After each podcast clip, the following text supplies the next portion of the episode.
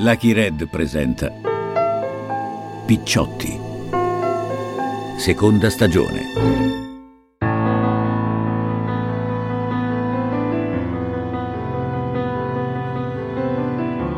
La mafia raccontata da Lirio Abbate. Un podcast Lucky Red, scritto da Lirio Abbate, Antonella Bolelli Ferrera e Massimiliano Griner. Terza puntata il martire di Brancaccio.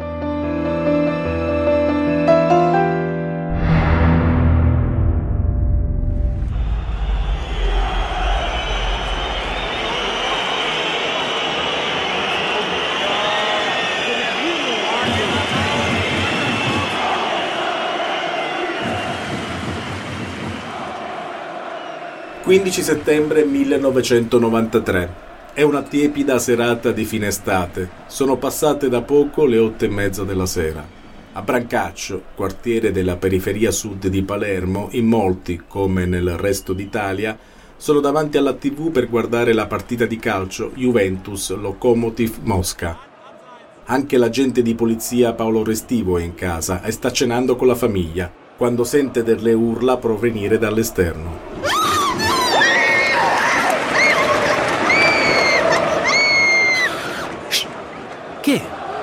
Abbassa il volume.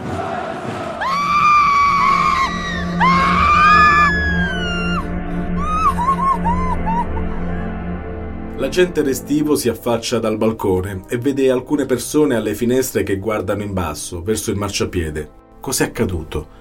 Non fa in tempo a chiederselo che scorge la sagoma di un uomo riversa a terra davanti al portone di una delle palazzine popolari che danno su piazza Anita Garibaldi.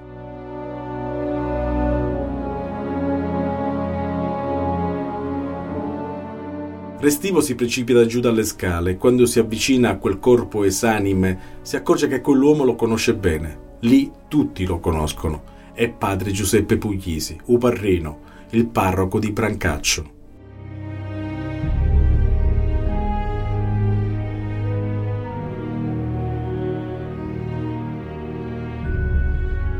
Padre Puglisi gronda sangue dalla bocca e dal naso. Subito vengono chiamati i soccorsi, ma per lui non c'è nulla da fare. Muore prima di giungere in ospedale, proprio il giorno del suo 56 compleanno.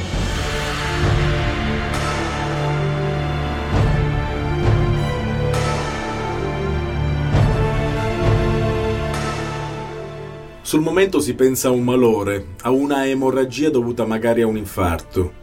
In un primo momento non si vedeva il piccolo foro che proiettile gli aveva fatto alla nuca e quando emerge la verità sulla morte c'è grande sconcerto. Uparrino è stato freddato da un colpo di pistola. Gli hanno sparato alle spalle, da distanza ravvicinata. Com'è possibile che nessuno si sia accorto di niente? Nessuno che abbia sentito uno sparo oppure un veicolo che si allontanava di fretta? O che abbia visto qualcuno scappare? Nulla questa volta però l'omertà non c'entra niente, come mi spiega Lorenzo Matassa, il magistrato palermitano che ha condotto le indagini. E la cosa che mi stupì era il fatto che nessuno non aveva udito alcunché. Eppure queste donne che erano affacciate alle finestre, il loro prete assassinato, la cosa mi stupiva. Dico, ma non avete sentito sparo? Dice no, assolutamente niente. E allora dissi ai poliziotti guardate che ci deve essere qualcosa che dobbiamo cercare bene e che probabilmente potrebbe essere di aiuto a comprendere questo accadimento fin dai primi momenti. E cercammo il proiettile, perché io mi convinsi che fosse stato sparato da una pistola silenziata. E giusto giusto sotto una macchina, proprio nel marciapiede, quasi davanti al portone d'ingresso dove Don Pino stava accedendo, troviamo questo bossolo. Guardando questo bossolo eh, notai una leggera, un leggero tocco sulla, e dissi guardate questo è stato esploso da una pistola silenziata. Si misero a ridere, pensavano che dicessi una cosa che non poteva essere vera, poi invece in sede balistica si accertò che eh, eh, a spararlo era stata una pistola silenziata.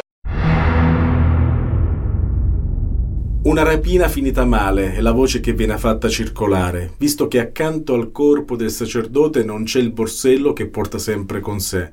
Ma anche questa ipotesi viene subito scartata, perché al di là delle apparenze, agli inquirenti è ben chiaro che si tratta di un omicidio premeditato.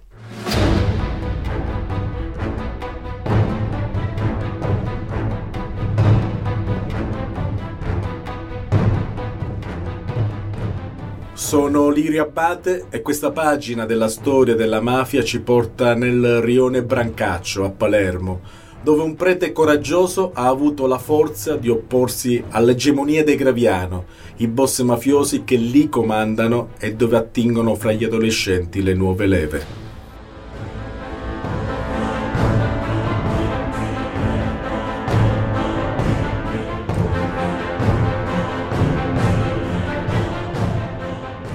Ci è stato detto innanzitutto che l'omicidio doveva sembrare una rapina fatta da un tossicodipendente e che quindi, tipo che il colpo era partito accidentalmente, va, che il prete era stato ucciso da un giocato.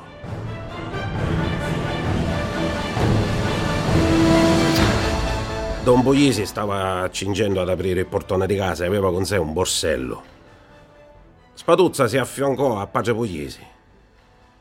Pace, disse, questa è una rapina. Lui, Padre Puglisi, si girò e con un sorriso disse: Me lo aspettavo. Ha capito che stava per morire. Io ci sparai alla nuca, solo un colpo.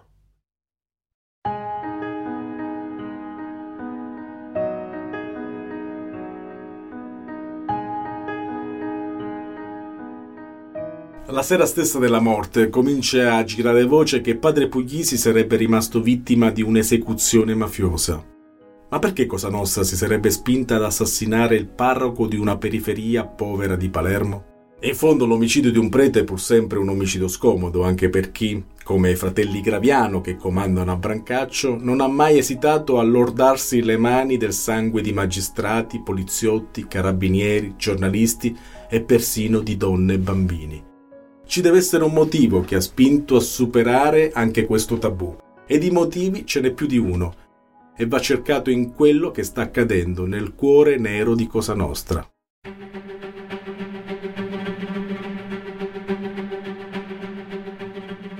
Da quando Rina è dietro le sbarre, il problema maggiore di Cosa Nostra è il 41 bis. Dopo la firma dei primi decreti che sanciscono il carcere duro, le famiglie di mafia che hanno gran parte dei loro affiliati in carcere sono già allo stremo.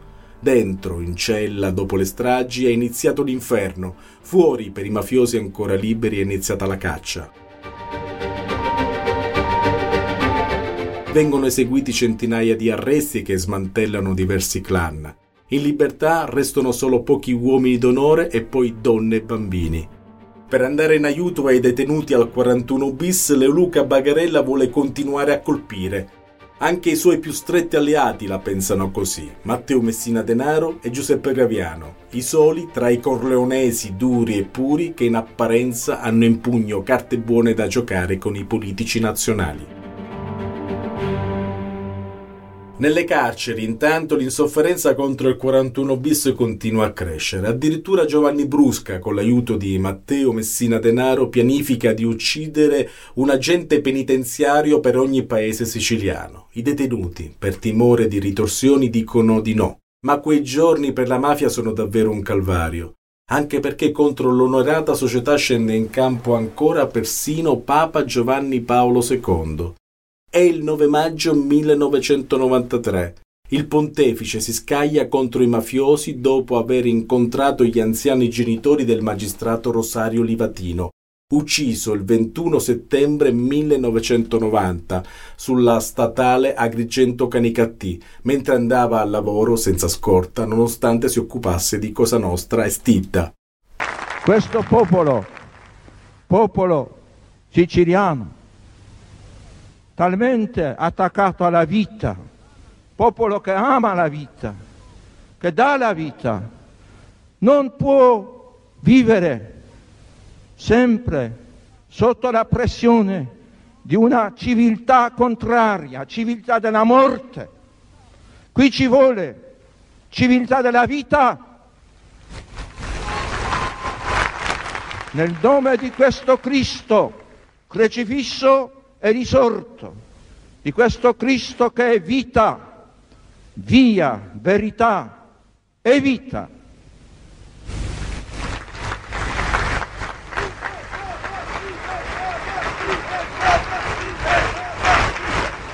Lo dico ai responsabili, lo dico ai responsabili, convertitevi, una volta verrà il giudizio di Dio.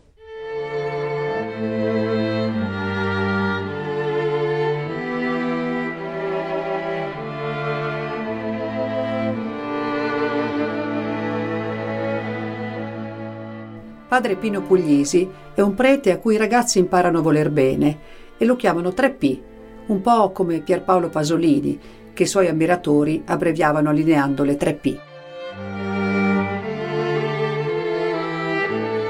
Padre Puglisi ha orecchie molto grandi, sporgenti, su un viso rotondo, in verità un po' comico e sempre col sorriso. Non si fa mai prendere dallo sconforto e quel sorriso è la sua arma. E dire che negli ultimi anni certo non dorme soli tranquilli. Lo hanno minacciato ed anche picchiato, eppure lui non si lamenta mai. Quel suo sorriso non lo scalfisce nessuno. Perché allora dà tanto fastidio ai mafiosi? Perché Don Pino non è un prete normale. Non offre rassicurazioni e consigli, non offre ai suoi parrocchiani preghiere e parole di conforto, cioè fa anche questo, ma il vero cuore della sua opera è altrove. La sua priorità non è la gente in chiesa, ma è togliere i ragazzi dalla strada, offrire loro un'alternativa. Vuole costruirla lui, la scuola media che manca in Borgata.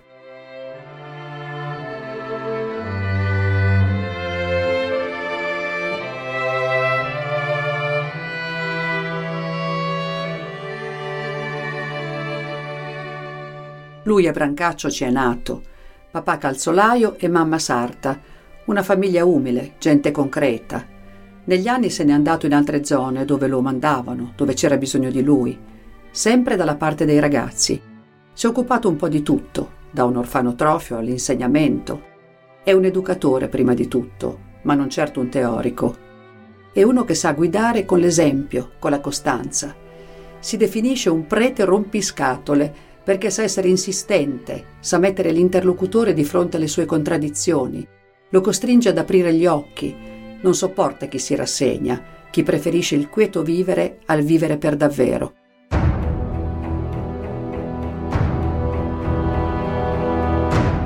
La pericolosità delle cosche l'ha toccata con mano la prima volta quando nel 1970 è nominato parroco di Godrano, un paesino in provincia di Palermo, una piccola comunità inerpicata a 700 metri sul livello del mare. Conta appena mille abitanti ma sono sempre in lotta fra loro. Furti, soppressione di bestiame, roghi dolosi, lupara bianca e una lunga fila di morti ammazzati.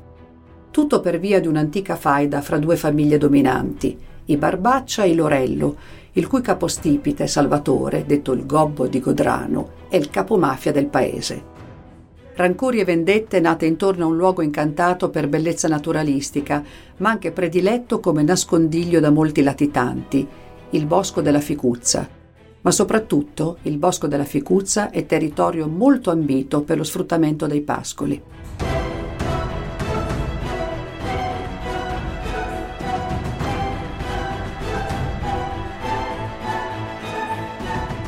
Quando padre Puglisi arriva a Godrano non è certo il benvenuto.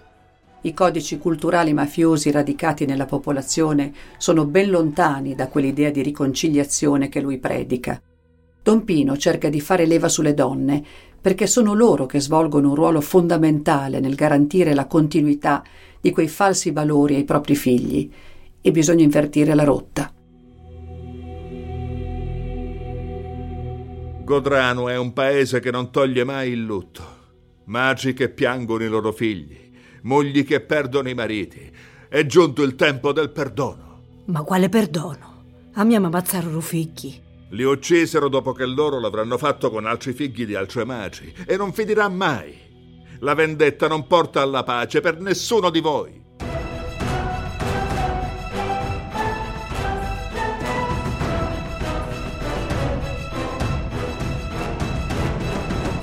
Ci vuole molto tempo per superare il muro di ostilità.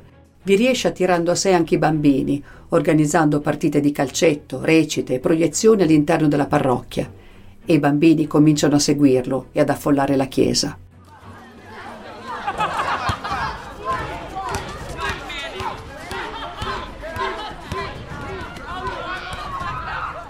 Anche quando nel 1990 dalle alte sfere lo rispediscono nel suo quartiere come parroco di San Gaetano, la sua opera è volta a loro, ai bambini e al recupero degli adolescenti reclutati dalla criminalità mafiosa e costretti a vivere nel degrado assoluto.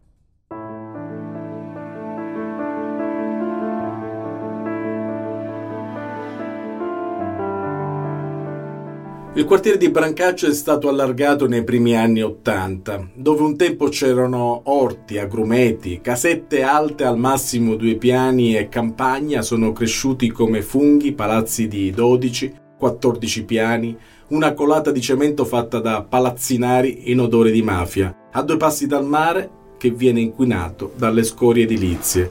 È tutto proprio quando in Sicilia impazzava la seconda guerra di mafia.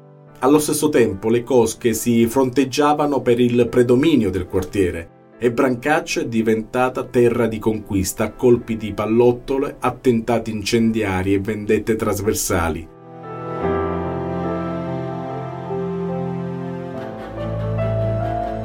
Brancaccio fa paura, tanto che a dire messa sono andati per oltre un anno solo preti temporanei, di passaggio. Quando arriva, Don Pino ci scherza su. Sono diventato parroco del Papa. Per dire che è il parroco nel territorio del boss Michele Greco, detto il Papa. Ma chi comanda a Brancaccio sono i Graviano. In questa macabra rappresentazione il ruolo che interpretano i fratelli Graviano è bizzarro. Avete presente quei thriller in cui si scopre nel colpo di scena finale che l'innocua comparsa a cui gli spettatori non avevano mai prestato troppa attenzione è in realtà la mente di tutto l'intrigo, colui che ha mosso i fili della trama fin dall'inizio? Beh, i fratelli Graviano sono un po' così. La loro fama era ristretta alla Sicilia e anzi in primo luogo a Palermo. Per l'opinione pubblica nazionale il loro nome aveva un peso uguale a quello di tanti picciotti e mafiosi minori che in quel periodo occupavano tristemente le cronache. Eppure i Graviano non sono semplici comprimari, anzi proprio il contrario Forti del loro legame con il capo dei capi, si può sostenere senza tema di smentita che siano tra i principali fautori della linea dura, del faccia a faccia con lo Stato.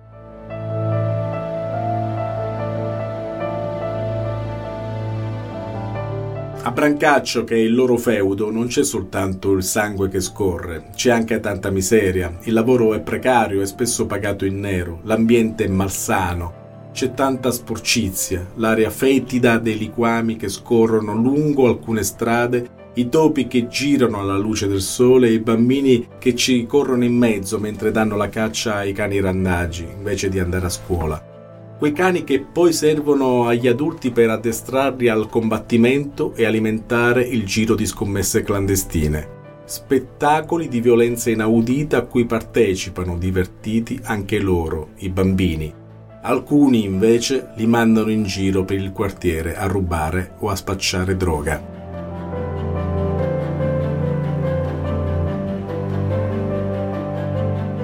Per fare qualcosa, Padre Puglisi prova a coinvolgere la Federazione degli Universitari Cattolici, assistenti sociali, promuove un censimento del quartiere per capire chi ha bisogno, celebra messa all'aperto davanti alla chiesa, fa di tutto pur di rompere l'isolamento che ai mafiosi fa comodo, come racconta il magistrato Alfonso Sabella. In quel territorio padre Puglisi era l'alternativa. Don Pino insegnava un lavoro, insegnava un'attività, ti, ti, ti dava un, avvia, un, avviamento professionale, ti tirava fuori il suo centro Padre Nostro, era una fucina di idee per i giovani, minava alle fondamenta il potere di Cosa Nostra. Don Pino era devastante, molto più di qualunque carabiniere, di qualunque poliziotto, di qualunque magistrato. Don Pino era devastante. Don Pino nega perfino il permesso di raccogliere, casa per casa, i fondi al comitato della festa del patrono del quartiere, San Gaetano, che viene assorbito dai mafiosi che vogliono mostrarsi devoti al santo. È inammissibile che dove dilaga la miseria si spendano decine e decine di milioni di lire per una festa patronale, andando nelle tasche alla povera gente. I mafiosi, Graviano in testa, la ritengono un'offesa gravissima, non per devozione a San Gaetano, si intende, ma perché questi eventi li usano per accaparrare voti in vista degli appuntamenti elettorali.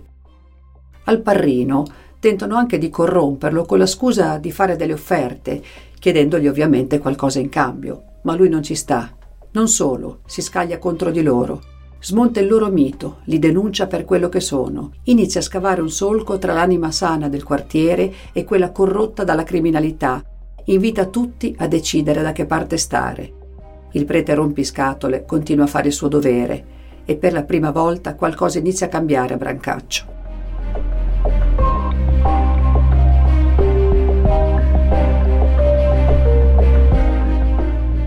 Con Don Puglisi sempre in testa si scende in piazza, la gente manifesta contro la mafia. Sì, lo fanno anche i padri e le madri di quei bambini che strillavano di gioia e gridavano Viva la mafia alla notizia della morte di Giovanni Falcone. Don Pino è l'anima e il cuore di un nuovo polo di aggregazione, il centro per i giovani Padre Nostro. Fedele alla sua vocazione di educatore, è lui che dà ripetizione ai giovani che vengono da famiglie troppo povere per potersele permettere e siccome la mafia si nutre del controllo del territorio, padre Puglisi toglie ai boss non solo il loro bacino di consenso naturale, ma anche la futura manovalanza, ovvero la colonna portante del loro potere. Se i ragazzini poveri abbandonano la strada, non finiscono più nella sfera di influenza dei padrini. Da soli non saremo noi a trasformare il quartiere. Noi vogliamo rimboccarci le maniche e costruire qualcosa. E se ognuno fa qualcosa, allora si può fare molto.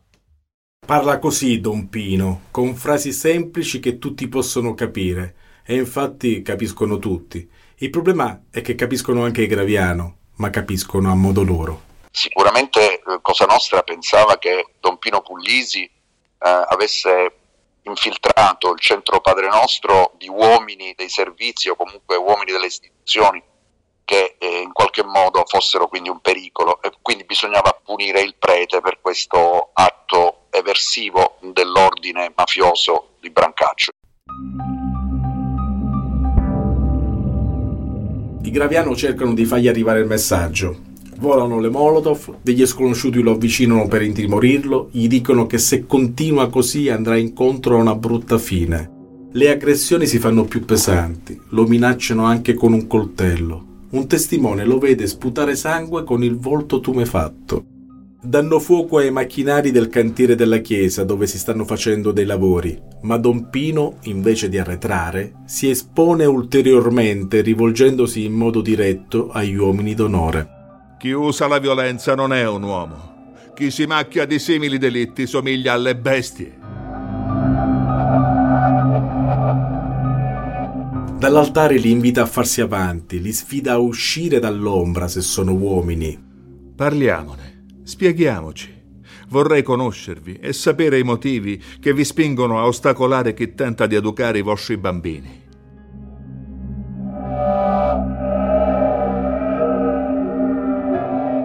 La misura per i mafiosi è colma. Quel prete va eliminato e la sera del 15 settembre 1993 una pallottola sparata alla nuca da distanza ravvicinata lo toglie definitivamente di torno.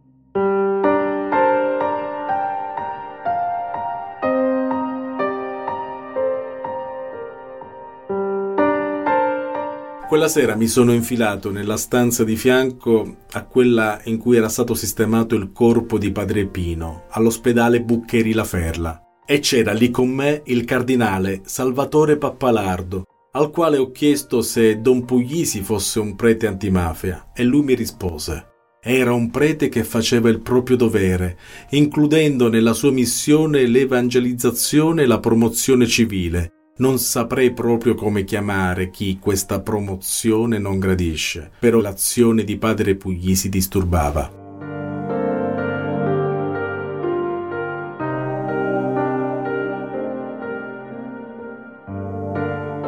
Il giorno dopo il giornale di Sicilia titola Ucciso prete antimafia. La matrice è chiara e desta grande scalpore.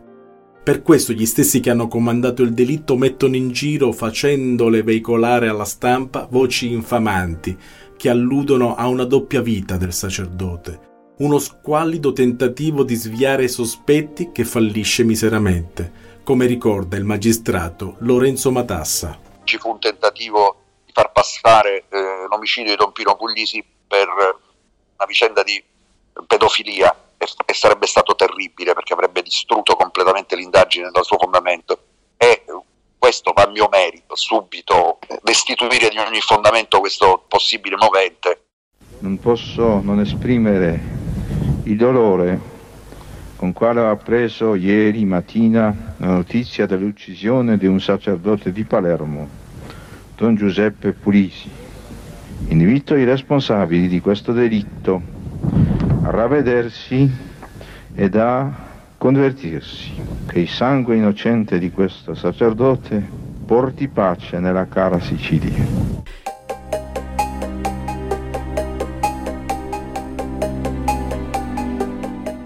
I particolari dell'omicidio li ha raccontati in seguito Salvatore Grigoli, detto il cacciatore, divenuto collaboratore di giustizia subito dopo il suo arresto. È stato lui quella sera a premere il grilletto della 765.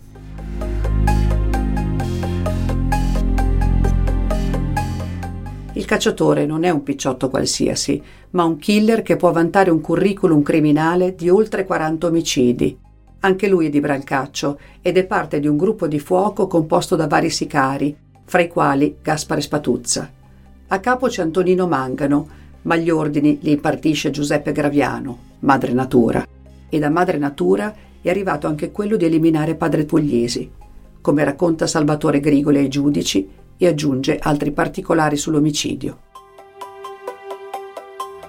Si diceva che lui aveva creato un locale dove c'erano delle suore che operavano e che lì aveva infiltrato anche alcuni poliziotti.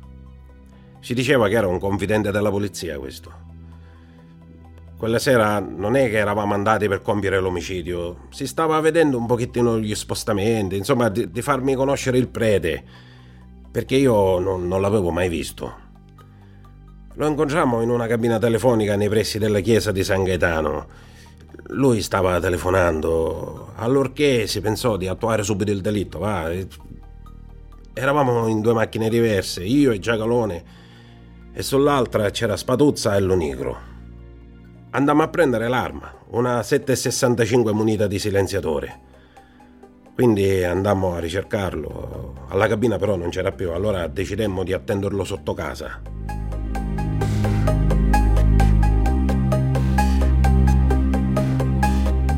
Lui arrivò e io e Spatuzza siamo scesi dalle macchine, ma lui non era armato. Di solito ero io a sparare, non è che si doveva discutere su chi sparasse. Il padre si stava accingendo ad aprire il portoncino di casa. Aveva un borsello tra le mani. Spatuzza si avvicinò e gli mise la mano sopra per prenderglielo e gli disse: Padre, questa è una rapina. Il padre di me non si era accorto. Fu una cosa questa che non posso dimenticare. Mi viene in mente sempre questa visione del padre che gli sorrise e gli disse a Spatuzza: Me lo aspettavo. Allora io gli sparai un colpo alla nuca.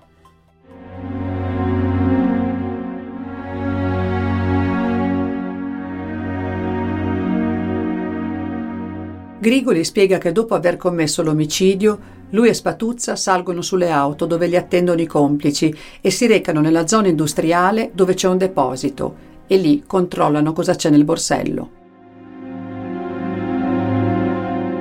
Più che altro per vedere se effettivamente trovavamo qualche indicazione che poteva portarci in queste infiltrazioni degli investigatori nella chiesa. C'era una lettera dove credo che il pace aveva fatto il compleanno, una lettera dove gli si facevano gli auguri. C'era anche la patente di guida. Lo ricordo bene perché Spatuzza aveva la mania di togliere le marche da bollo, ecco. Dovevano tirar fuori dalla patente di Don Pino Puglisi le marche da bollo che loro da latitanti non potevano andare eh, dal tabaccaio a comprare. Sembra una follia, ma è per questo che gli presero il, il borsello dopo averlo ucciso. La stranezza però è che questo corrisponde con un passo del Vangelo di San Giovanni, in cui nostro Signore dice mi hanno ucciso, mi hanno messo in croce e hanno portato via anche le mie vesti. Cade lì, nel quartiere a cui ha dato tutto Don Pugliesi, in quattro, armati, contro un uomo solo. Gli rubano anche dei soldi dal portafoglio. Morto, sconfitto, eppure in un certo senso ha vinto lui, perché ai mafiosi dà fastidio anche da morto, e forse pure di più. Le Luca Bagarella commenta infastidito la notizia. Dice che i Graviano, che hanno sempre la testa alle donne, hanno consentito al prete di diventare un personaggio. Dovevano pensarci prima, in modo che non si sollevava tutto questo polverone. Insomma, era meglio prevenire. Ma un altro smacco per Cosa Nostra è la collaborazione di Grigoli e Spatuzza, quel sorriso e quella frase me lo aspettavo e a detta dei due killer il punto di svolta. Questa assonanza tra la storia di nostro Signore e questo assassinio, io ritengo che li fece riflettere, come se fossero stati agiti in un qualcosa molto più grande di loro. Forse questa riflessione li portò poi alla collaborazione. Anche nel momento finale non è stato padre Puglisi a tremare. Ha tremato invece Rosalia Galdi, cioè Bibiana, fidanzata e poi moglie di Giuseppe Graviano, madre natura. Nel maggio del 2013, a due giorni dall'annuncio della beatificazione di padre Pino Puglisi, dopo che a Palermo, al Foro Italico, si è svolta la celebrazione con quasi 100.000 fedeli provenienti da ogni parte d'Italia, mi sono recato a Brancaccio e sono andato da lei per raccontarlo sull'Espresso. La religiosità sbandierata dalla famiglia Graviano è nota e Rosalia non fa eccezione. Ci tiene a ribadire che è una brava cattolica ma cattolica a modo suo, come precisa il giornalista Francesco Vitale. Sono devoti, ma sono, sono, devoti per farsi vedere in chiesa in mezzo ai fedeli del quartiere. Questo è il senso. Le classiche persone che si fanno il segno della croce prima di mangiare, come Vincenza Quartararo, la madre de Graviano. Ne deve aver viste tante al fianco del marito.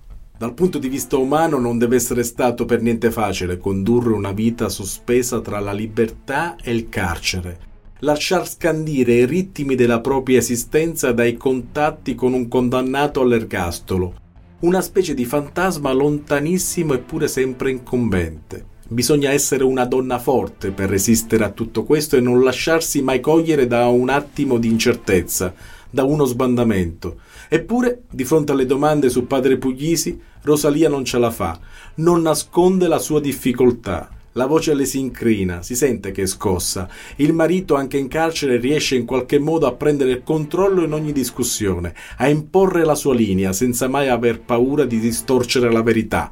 Ma queste capacità Rosalia non le ha. Stiamo facendo un pezzo su Don Puglisi Senta, lei capisce che sono la moglie è una cosa che non, non posso parlare, no, non voglio parlare. Lei lo conosceva Don Puglisi, l'aveva mai visto lì a Brancaccio prima? No. Ma io faccio parte di un'altra parrocchia. Per cui lei non frequentava questa di San Gaetano, quella di Padre Puglisi? No. Per cui non l'aveva mai visto, non l'aveva mai incontrato, non l'aveva mai... No, anche perché poi io vivavo fuori con mio marito, quindi non potevo conoscere. Lei come l'ha presa, diciamo, che viene beatificato un prete. Io sono una persona cattolica, quindi la puedo immaginare quando posso prendere queste cose. No, Però con delle so. di mio marito, perché noi non entravamo, quindi era con me mio marito. La sera in cui è successo? Senta, devo salutare.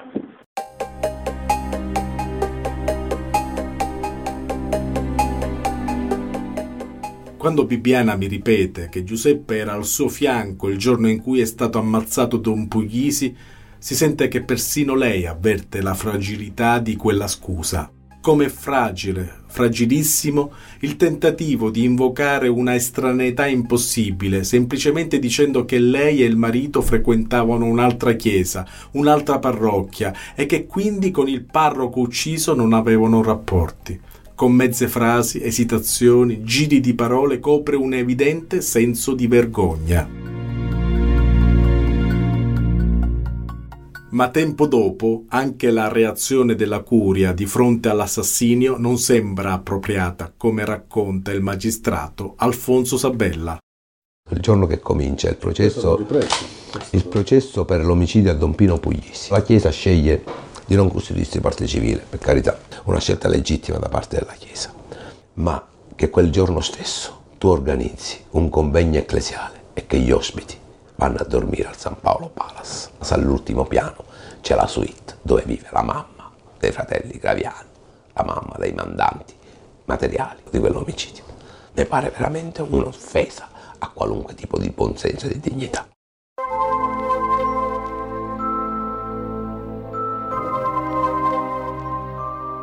Il sacrificio di Don Pino però non è stato inutile. Questa morte è servita, sicuramente è servita a salvare la vita a molte persone perché le, le perquisizioni che poi per blocchi di edifici, portinai, all'indomani dell'assassinio di Pino Puglisi, stiamo parlando di 2000 agenti che bloccarono Brancaccio, si figuri che la, i carabinieri e la polizia mi dicevano che buttavano le pistole e la droga dalle, dalle finestre, sì che nemmeno poteva capire da quale finestra arrivassero.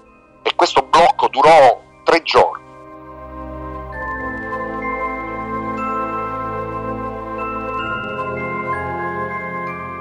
Ma a mettere fine alla stagione delle stragi manca ancora un tassello molto importante che ci porta a Milano, al civico 54 di via Procaccini, nel ristorante Gigi il cacciatore. Lo gestisce il signor Elio, che tra quelle quattro mura in pratica c'è cresciuto. Ha imparato a osservare i clienti e quella tavolata di famiglia, due ragazzi e due ragazze, due coppie vestite con abiti alla moda, costosi, hanno colpito la sua fantasia. Rispettosi, composti davanti a una signora che i due ragazzi chiamano mamma, si fanno anche il segno della croce prima di iniziare a mangiare. Una delle due ragazze si scoprirà essere proprio Rosalia Galdi, all'epoca non ancora moglie di Giuseppe Graviano, che al cameriere aveva detto di essere astemia. Una famiglia tradizionale, insomma, ma non c'è il padre. Il proprietario non ha modo di saperlo, ovviamente, ma il signor Michele Graviano al ristorante non ci può andare. È morto da 11 anni, ucciso da un regolamento di conti della mafia. I fratelli Graviano tornano altre volte al ristorante Gigi il cacciatore, prima a metà e poi a fine gennaio, quando la cena viene interrotta dall'arrivo di ospiti che di certo non avevano invitato, i carabinieri. Quando arrivano si dirigono subito da loro. Non c'è tempo di scappare e in tutta onestà i fratelli non ci provano nemmeno. I carabinieri si fanno consegnare documenti. Giuseppe ha una carta d'identità intestata a Spataro. Ci ha solo messo sopra la sua foto. Non se la beve nessuno. Il fratello invece nel documento ha il nome vero, Filippo, ma un cognome diverso, Mango. I carabinieri non sapevano che avrebbero trovato anche lui al tavolo. In una scena dal sapore grottesco saranno i mafiosi stessi a smascherarsi. Giuseppe Graviano si comporta come il suo rango pretende fino all'ultimo. È sprezzante, infastidito, mostra aria di superiorità.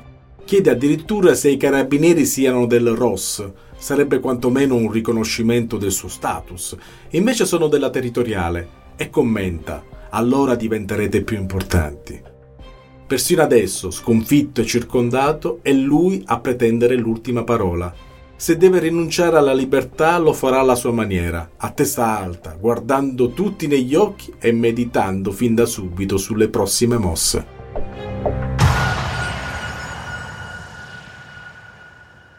La storia prosegue nel prossimo episodio. Lo chiamavano Faccia da mostro. Ascolta tutte le puntate della serie in esclusiva su Amazon Music. Picciotti, la mafia raccontata da Lirio Abbate. È un podcast Lucky Red, scritto da Lirio Abbate, Antonella Bolelli Ferrera e Massimiliano Griner.